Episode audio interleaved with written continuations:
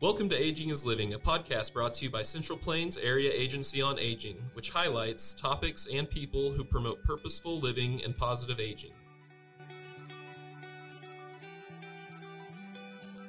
My name is Joe Samaniego, And I'm Amy Arnold. Today we have Carolyn Harrison as our guest. Carolyn is an independent nurse educator and the chair of the TPOP steering committee. And she's here today to talk with us about advanced directives, something that I think everyone should be talking about, no matter how young or old you are.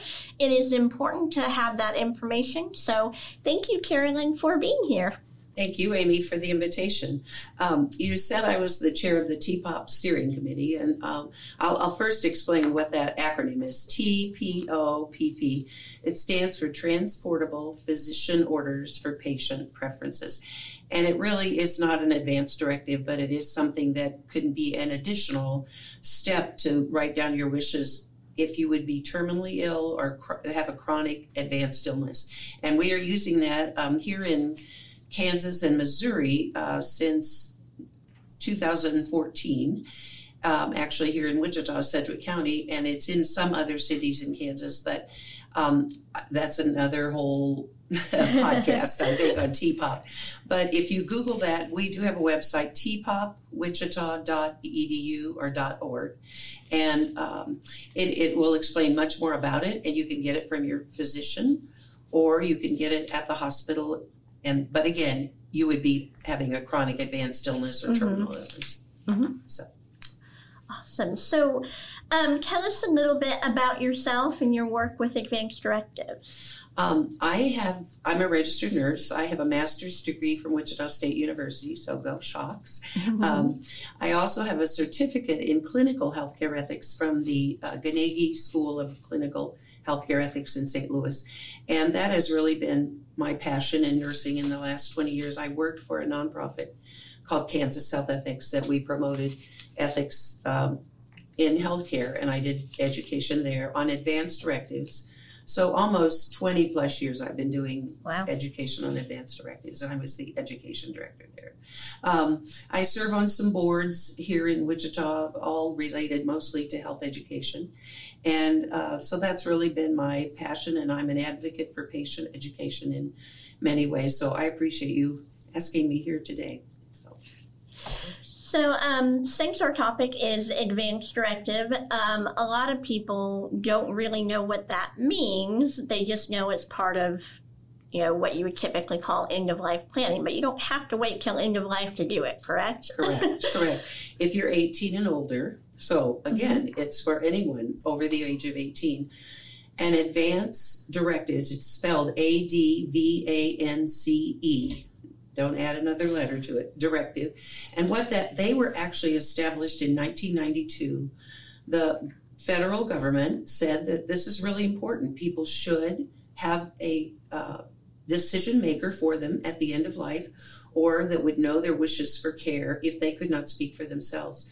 So, in every state of the United States, we have uh, advance directives. They are uh, they've all been established through the legislature, so they're actually a statute in all 50 states. Um, the TPOP form is not, but the advanced directives, which I'll talk about today, are uh, statutes. And so this is something that you really should think about. If your if your children are 18 and older, they should be thinking about, well, who who would make decisions for me if I could not? Or I'm unable to. What if I'm in an accident, a car accident, and I go to the hospital and who would would they know who to call? Mm-hmm. so um, these are really forms, paper, but I also really encourage people. It's just a piece of paper. You really should have the conversation with your family and and mm-hmm. loved ones about um, what's important to me. What do I want and not want in terms of care? Because you have the right to make those decisions. So, an advance directive is really there's only three types. The uh, first one is the durable power of attorney for healthcare. The second is living will, and the third is do not resuscitate. So, you may have heard those terms. So, when you go to the hospital, actually, on admission, they are required to ask you that. Do you have your advance directive? Do you mm-hmm. have do you have them here with you? We'll make a copy and put it in your chart because they need to know who to contact if something would occur Um, and certainly in this time of COVID and dilemmas of healthcare and, and chronic illnesses, we, we need to have that information available to healthcare professionals. Exactly, yes. So, um, you said there are three different types. How do you get the forms? How do you fill them out? What's the process? Good, good question, Amy. Um, the forms are really available through any hospital admission department. So if you are from a small town, you can go to your hospital uh, if they have one, or your physician. You can ask your physician for one. If you're uh, computer savvy, you can Google uh, advance directives in whatever state you live in. Uh, in Kansas, you can get them from Wichita Medical Research Education Foundation. It's the acronym is WMREF, but the website is wichitamedicalresearch.org. And you can uh, go then to the word on the left that's an icon. It says Advanced Directives. You can print out the forms at home free of charge. Um, many times when you go to a lawyer and do a will, or mm-hmm. uh, trust, that sort of thing. They also include the healthcare advance directives. These are only for healthcare. They're not for, you know, your furniture, who gets the couch, you know, that sort of thing with a will, uh, and your money. That this is. Uh, these forms are only for healthcare. So the durable power of attorney for healthcare is the first one, and it is sometimes called a healthcare power of attorney. Um, and we don't want to confuse it with the durable power of attorney for finances. Mm-hmm. And people ask me this question a lot of times should you pick the same person for finances and for healthcare? And that's really up to you.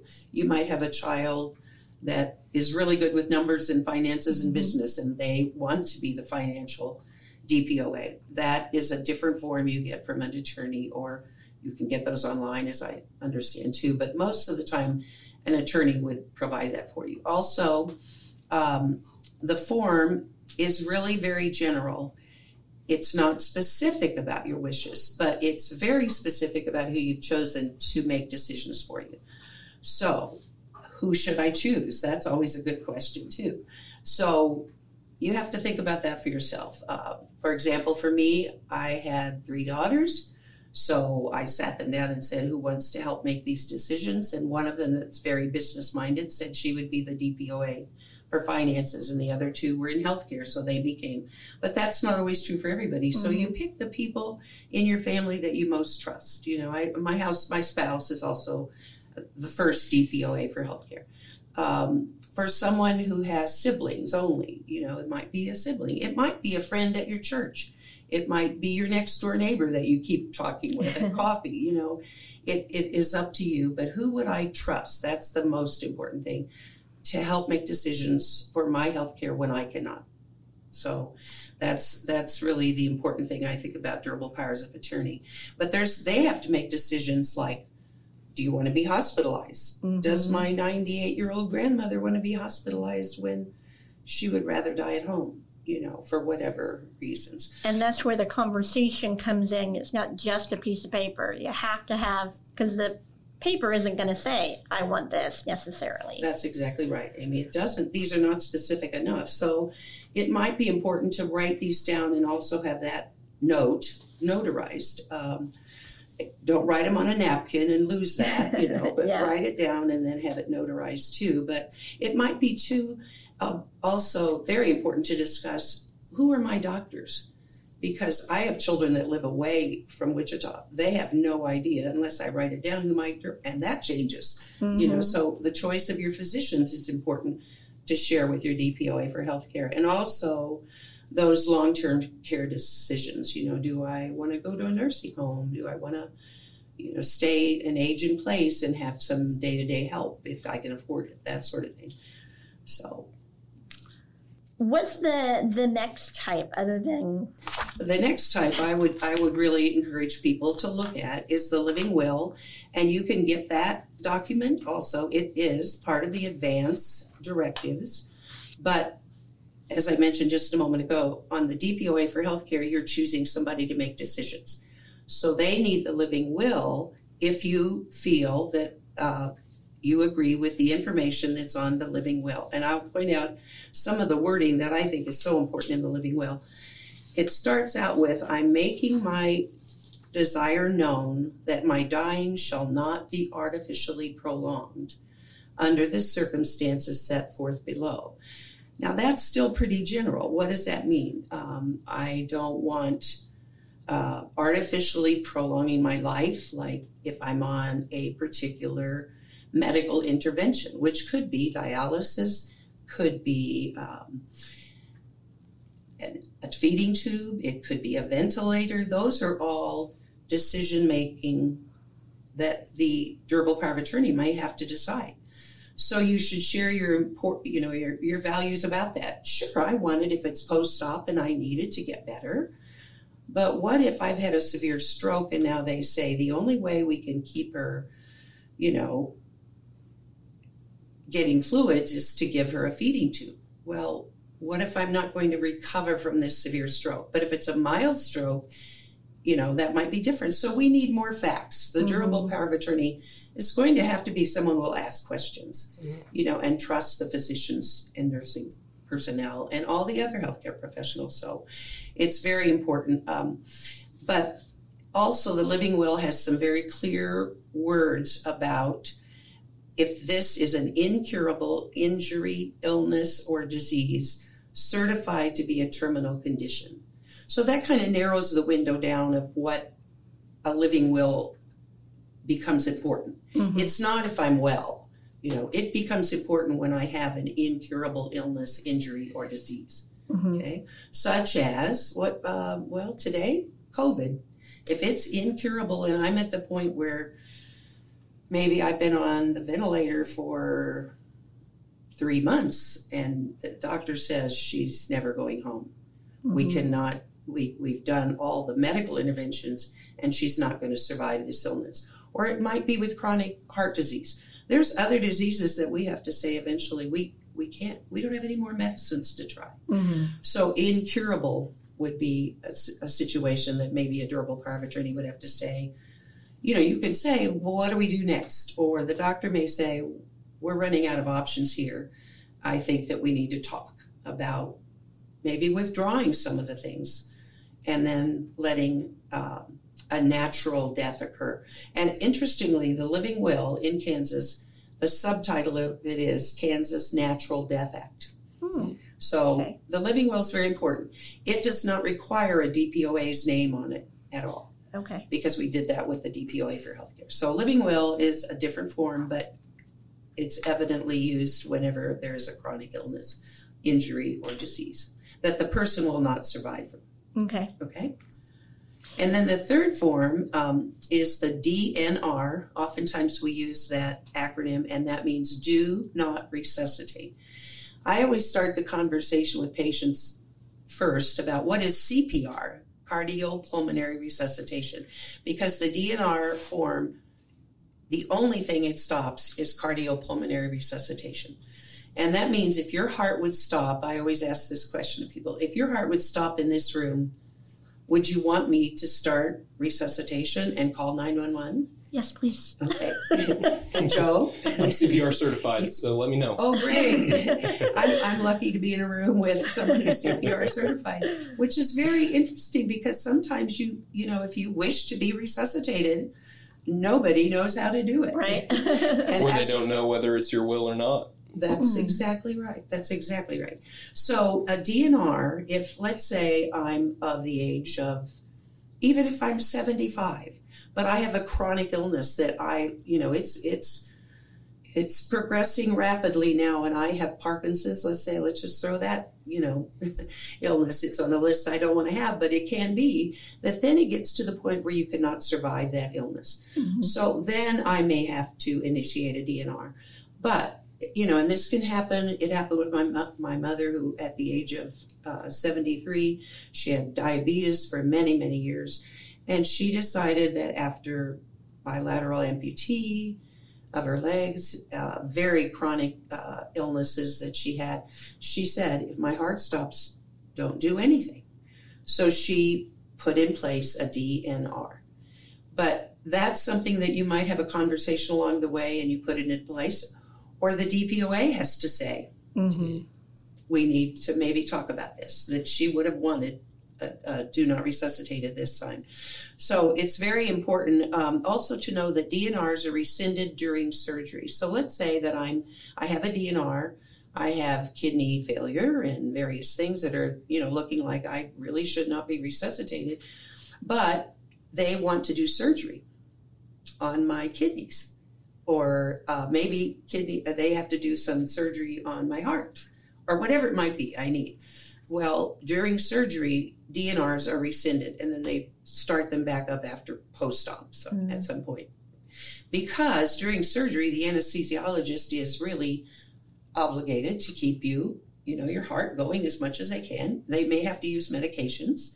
Um, so that, just so you know, DNRs are rescinded during surgery. That's an interesting fact. I didn't know that. I did not either. What also is interesting, and maybe maybe it's just me, but I think I confused the DNR with also being and living well. I think I, I, in the past, I think I've thought, oh well, if you have a DNR, that also means no feeding tube, no, you know, extraordinary things, but it's not. You need both of them. You're correct, Amy. Um, DNR is only applied to the fact that you wish not to be resuscitated. It doesn't mean no care will be given. Some mm-hmm. people refer to DNR as, well, then they won't take care of me. That is not true. That is not true. And we're trying to teach everybody that we don't say um, there's nothing more we can do. At the end of life, there's many things we can do to hold your hand, to support you, to turn you, uh, to tell you we love you. There's a physician, Dr. Ira Byock, who wrote five things that we need to say before we die, and and we really focus on those to have the family there to say those things. I love you, thank you, I forgive you, please forgive me, and uh, most importantly, too, goodbye. And with COVID, as you know, we haven't been able to say all those things, so it's a different mm-hmm. situation. But um, I, I, will clarify too that DNR is only for the the cardiac. So if let's say my mother would need a DNR and she didn't have one, I could not sign the DNR form. Okay, the DPOA does not have that ability. You can have the conversation with the doctor, and the doctor writes an order or if you're at home, they can write it on a, a script pad. Uh, usually, then when you go to the hospital or to long term care, they write it in the orders. Okay. okay. Also, on the TPOP form, we have a place about DNRs. And then um, you can be more specific on the TPOP form about other care too. If you want just comfort care or you want, mm-hmm. you know, you don't want to be hospitalized, you can be more specific on the TPOP if you have a chronic advanced illness. So um, the forms are different. Yeah. So you said um, where you can get them from, and you said what they're for. What do you do once you fill them out? That's a very good question. What What do we do with these papers? Well, I always tell people the first thing to do is don't lose them at that point. Make copies. Copies are valid. You should probably give one to every physician you have that you currently have. Um, interestingly, I had a doctor's appointment recently, and it was with uh, an eye doctor, and he asked me if I had my durable powers of attorney. So, you know, I, I thought that was unusual, but, you know, if you have a cardiac surgeon, or you have a cardiologist, or you have an internist, or you have a, and as many of you know, when you go to the hospital, you have a hospitalist. So your your DPOA for healthcare form should they will ask you, as I said, to put it in the hospital record so they'll know who are those people that you trust to make decisions. So, the other thing that you might do, um, keep a copy at home that's readily available. Put it. Uh, some people put them on the door of the refrigerator. some people put them in the right hand drawer of their desk or in the bathroom, the right hand drawer, wherever you keep. You know, and your children or your family knows where that piece of paper is. Don't take them all and put them in your lockbox at the bank. Then we can't get them at the hospital. We can't get to your lockbox. So you should make them available. And then if in a few years you decide, oh, uh, I'm going to pick somebody else for the DPOA, or maybe, for example, a spouse has died, or you know someone else on that list is no longer available. You can redo the DPOA for healthcare. The living will can stay because it's it's dated, but that's okay. Mm-hmm. So you might want to do the DPOA for healthcare form if those people move or addresses or phone numbers. We, we, at the hospital we call people. We don't mail them anything. Mm-hmm. So that's very important in terms of you can change it again if you want to. Do you accept electronic copies of things? Say the DPI is in another state, and they're like, "Hey, here's my information." Good question, Amy. Absolutely, yes. Um, in fact, at the hospital, I, I, I don't work at the bedside anymore, and I'm sorry that I don't. But sometimes uh, I, I've had family in the hospital or nurses friends that tell me this. Once you're in the hospital, they usually like to have the DPOA form in within 48 hours, especially if you're in ICU Mm-hmm. or that you are, you know, critically ill at the time. They, they, they need to know that. Who should we talk to? What if, what if, for example, my mother had eight children? Okay, which one of those did she choose? so that's very important. It seems like a lot of there's a lot up in the air if you don't communicate. What happens if none of this is done? What what happens if you didn't you were uh, you didn't know any of this going in and it happens? Yeah, Joe, that happens more than you can even guess. Probably you, every day at the hospital. Sure. What happens if you don't have them? Well, for example, um, if a person falls at a nursing home, let me give you different scenarios. A woman falls at the nursing home and they find her down, which means then they call 911 and uh, there's no paper. We usually in nursing homes they'll have some paperwork. That that may not always be true, but maybe at home if they're found down, and uh, they then take them by EMS to the hospital. In the ER, they will do everything that they would do possible. I mean, it might mean that they insert uh, a feeding tube within a few days because they, if, for example, the person's had a stroke and they're not really responding and they're not swallowing. And so essentially, everything will be done. Mhm. Okay.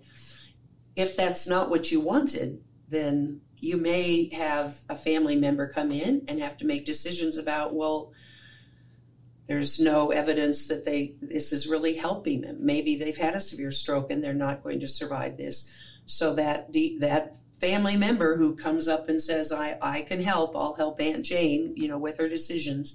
Um, but she may not know what Jane wanted. So that it's very important that we have those paperwork. But if not, we just ask whoever of the family members are there. And it doesn't mean that with the advanced directives there's no discord. But most often we see it when there's not the durable power of attorney chosen. And you can choose more than one, you know, and they talk to each other hopefully. But that conversation is so important. But if if these paperwork is not available, then we you know, it may mean family has to be contacted from Nevada or New York or wherever it might be. And we, we phone them and we say, this is what's going on and we're doing this. And, you know, now we need to decide. But it may delay. Maybe they need to come in and see Aunt Jane before uh, anything is decided. So uh, that it does happen Well, all too often. They, Yeah. they say that actually about 20, now maybe 25% of people who come into the hospital have advanced directives. I'm hoping we can keep working on that. Yeah. Absolutely. So it sounds like what you're saying is not only is this a, a decision that you're making for yourself, for your own well being after you can no longer make these decisions, but it's taking a lot of this deciding and you know questions out of the mix for those that you love that are overwhelming those all of these decisions without any communication beforehand. Absolutely. Um, there's been some research done on that, Joe, that Mhm. um, families that have had the advanced directives to guide them and the conversation, they have found that they have less guilt when they have to make these really tough decisions. Should we withhold something? You know, like let's not start the feeding tube, or if they have to withdraw it, they've started dialysis, but it's not helping, and they're having, you know, they're dying of renal disease. Then they have to, you know, withdraw that uh, particular life-sustaining treatment, but it's not helping anymore. That's the ethical part that comes in. Mhm. Is that should we do these things sometimes because we can, and but they're not helping make the person better. Um, so it, it does help with the family. They have less guilt. They've had you know lots of research done on this, and the families also. I, I relate this to I used to do childbirth education, and people who had babies always had to talk about what happened. Interestingly, now at the end of life, people have to talk about well, what happened? How what you know? I found mom down. Then what happened? Or they had a heart attack, and then you know this happened. They they have to put the story back together. But when they've been able to have these conversations before, which means uncomfortable, difficult conversations sometimes to talk about death and dying, uh, those families feel better about the decisions they've made.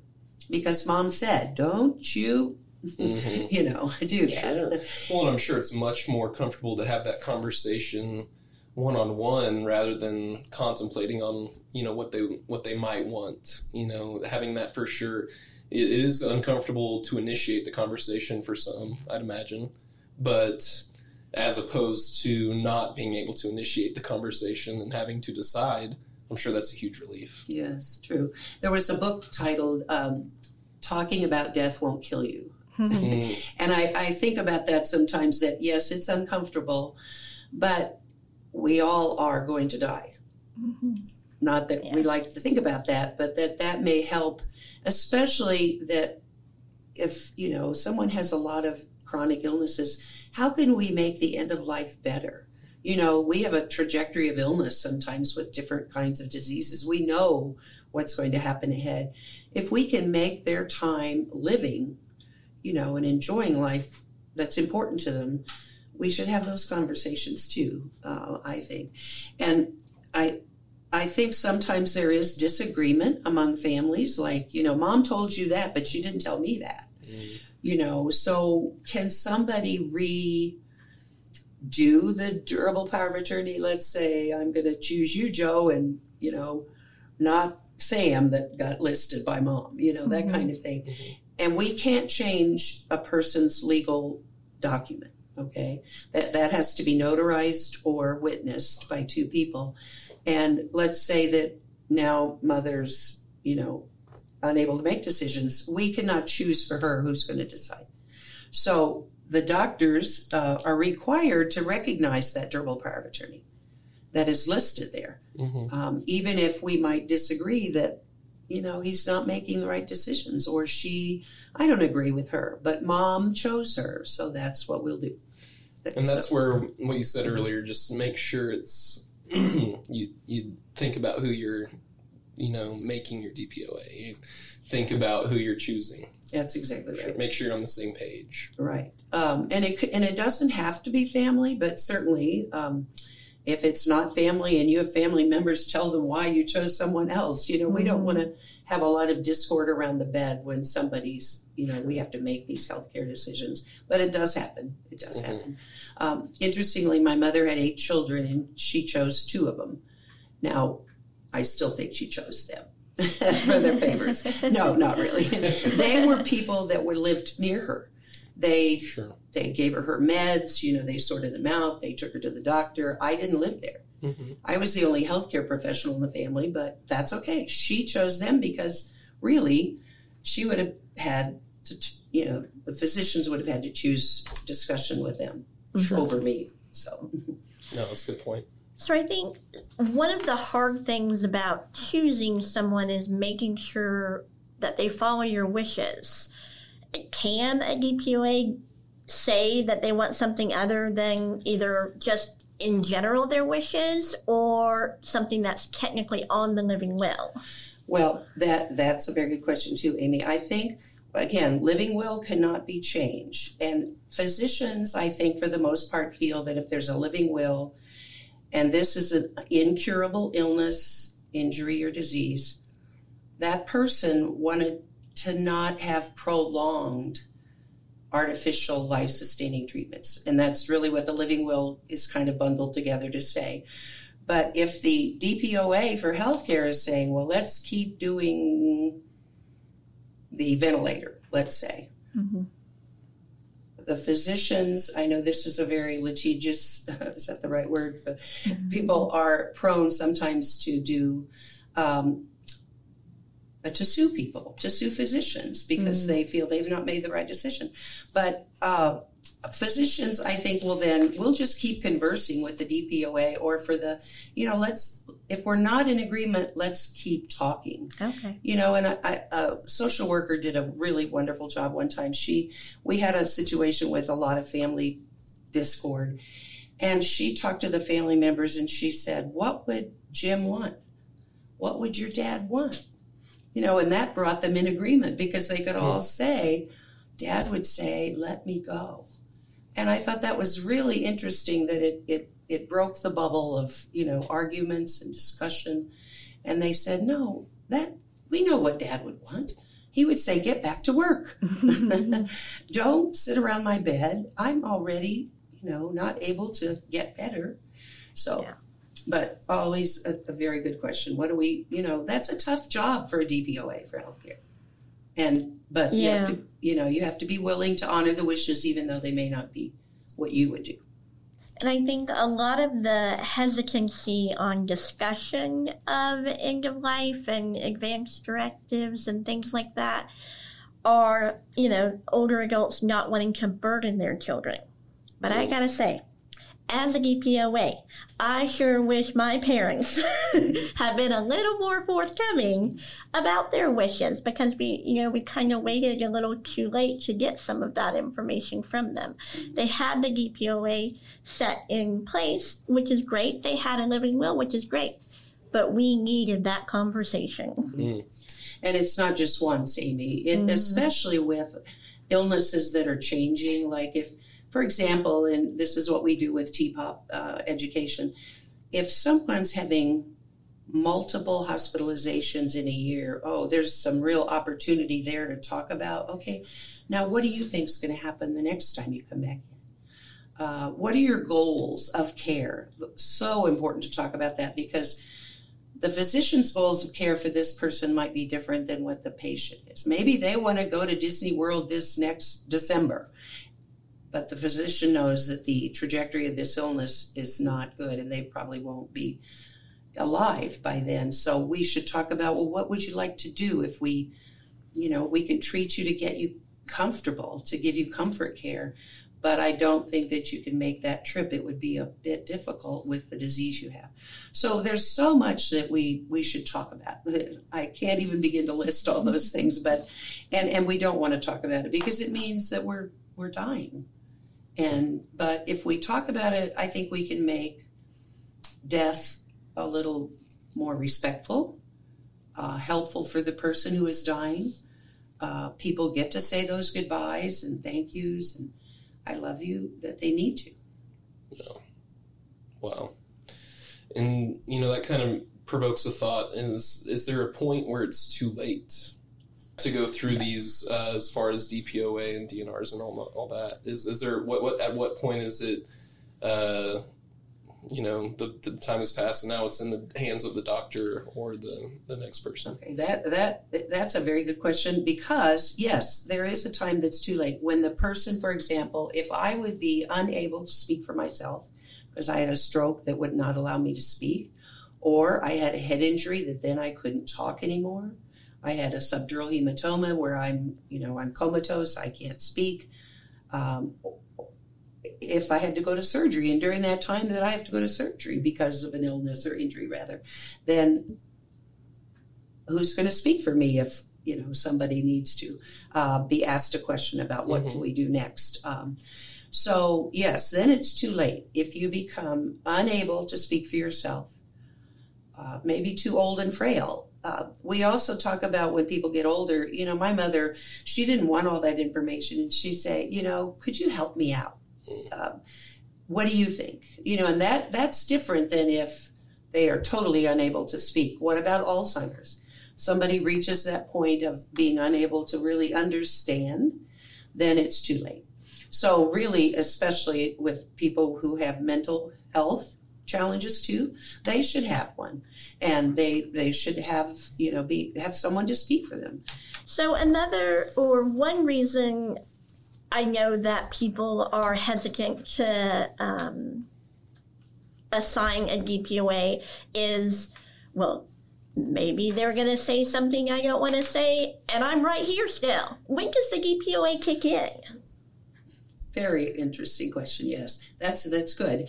Um, generally, it it initiates. In fact, on the document, um, it says when the person is no longer willing or able to speak, then we use the DPOA for healthcare.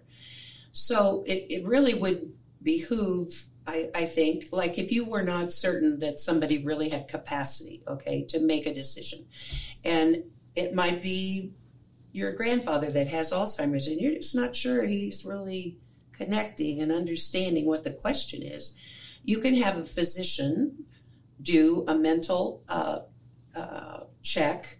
There, there's questions specifically that we ask. Nurses can do it too, uh, to to identify the capacity of the person, and then you'd have to go to court. And uh, in in the hospital, we do this, and and if if there's evidence that the person is unable to understand or unwilling, then we we go to the DPOA. Okay. Now we've also had situations where the DPOA is saying things that we're not certain that that's what and mom is she still has capacity we always uh, really reinforce autonomy mm-hmm. if that person can speak okay, okay great if a daughter says no that's not right mom you don't you don't want that you don't want that feeding tube and the patient does and i'm just giving you an example but if mm-hmm. the patient says and we feel they have autonomy then we go by the patient not not turning it over to the dpoa until it's been identified that they can no longer make that decision. Okay. So it may have to be something actually that, you know, if you don't have these documents either, and that goes back to your earlier question too, mm-hmm. Joe, um, if there's no paperwork at all, then the person maybe who wants to be the decision maker is not the family's decision together that Joe should be the person to say. They may have to go to court and get a guardianship. Mm. It's more expensive, it's harder, you know, but but sometimes that occurs. Hopefully, mm-hmm. you know, that's another reason to get the paperwork done, you know. When you when you sign your documents, you should sign them in front of a notary or two witnesses, okay? But the witnesses cannot be your family they could, they have to be 18 and older. Um, they can't be related to you by blood, marriage, or adoption. So that's very important. So if I went to my neighbor, you know, and had them be the witnesses, that's fine. They're not saying that they know exactly what your wishes are. They're just saying, I know that's the person signing this paperwork. And the notary at the bank could do that. They don't have to know you, they don't have to know the wishes. But before you fill all that form out as to who the DPOA, ask those people if they will be your DPOA for healthcare. Mm-hmm. Okay, that's very important because I had been at the hospital sometimes, and here was the document, and we'd call the person that was listed there, and they go, I haven't talked to Auntie Sue in three years, and I didn't know I was her DPOA. Mm-hmm. so we should really, again, make sure that those people are the ones we want, and we've told them, and give them a copy of the DPOA. And I think that's good for, you know, people who are afraid of legal fees to know that it doesn't have to go through a lawyer. No, it doesn't. it's absolutely free. Uh, oftentimes, if you did go in, as I said before, you you do a will and testament, the the attorney will bundle all that, uh, and mm-hmm. usually that you know that's fine, that's great, but they're available at um, the hospitals everywhere, and also uh, some of the doctors' offices, not very many, have that readily handily available, but but you can get off the internet too with uh, Wichita Medical Research in Kansas, um, or you can get it off. Uh, there's another total website that um, helps a great deal. It's called um, National Hospice and Palliative Care Organization, and that acronym is NHPCO.org.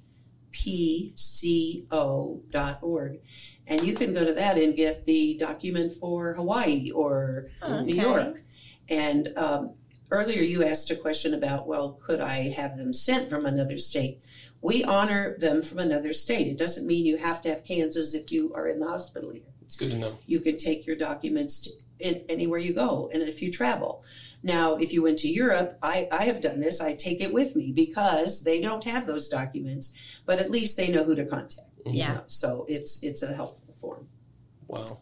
I didn't think about states and, yeah. you know borders that's it's a whole other thing and each state is different yeah the wording is different uh, some of the states have specific decisions you can choose we don't have that in kansas uh, but you know that's okay mm-hmm. uh, if somebody moves to uh, if you move and let's say i move from kansas to washington state and I'm I have my capacity still. I might want to choose to do a Washington one, but they should honor my Kansas one.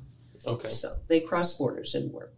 you were saying that you promote autonomy and you you will support that. So if they have the ability to make the decision, they don't have to refer to the DPOA. And I feel like that would be a big deterrent for a lot of people is that they don't want that to come too soon. They don't want people to take over while they can still make decisions. So I just feel like that was a or that would be a comforting thought. You know, it, it comes in when it needs to come in. Yeah, that and I, and specifically, I've had people say, "Well, if I sign this, is my daughter going to take over?" You know, or whatever, Right. and that's absolutely not true. And I can give you an example of uh, a situation where uh, a woman had done her DPOA for healthcare, and she made the choice to stop her chemotherapy treatments. And her daughter said, Mom, you really should just keep going. But the woman had said, I'm done. I'm dying. I'm not able to really tolerate this very well. It's taking away my energy. You know, whatever she, her Mhm. comment was, her decision was her autonomy. That means making your decision for yourself. She said, I want to stop. And the daughter thought she could choose for her. Mhm. And that's not true. Mhm. Unless, you know, the mother had totally lost a, a capacity. Sure. So then again, that should be a question, you know, prior to the time that somebody loses capacity too. What what do you want to do if you get to the point where you're done? Yeah. So so the paperwork is, is important, but the conversation again Sure. Absolutely. is essential. So you talked about wanting, um, you're needing to do more promotion of advanced directives. Where do you guys generally do that at? We, we really promote them uh, through classes that I teach, uh, two groups. You can call Wichita Medical Research Education Foundation and ask them uh, to contact me. Um, and the number for Wichita Medical Research Education Foundation is 316 686 7172. And if you have a question that we didn't cover today, you can call Wichita Medical Research and um, ask Teresa or Peggy. Uh, they are the employees there, and then if they can't answer it, they're both really smart. But they, if they can't answer it, then they call me. So we will get back to you with your answer. Uh, so if uh, anyone, you know, tomorrow wants to look at the website, that that's also listed uh, with frequently asked questions there. Some that we have already covered today, but others. So that might be helpful too. Awesome. And I believe um, we also have a link to um, your website on our website at cpAAA.org in case that one's easier for you to remember. but but we do have a, a link to your website. Okay. With Wichita Medical Research. Yes, the Wichita Okay. Medical Research link. They are actually located uh, in Wichita. They have an office uh, to the east of Wesley Medical Center. They're not part of uh, Wesley, but they are at 3306 East Central Avenue, and it's right at Rutan and Central on the northeast side of the street. Awesome.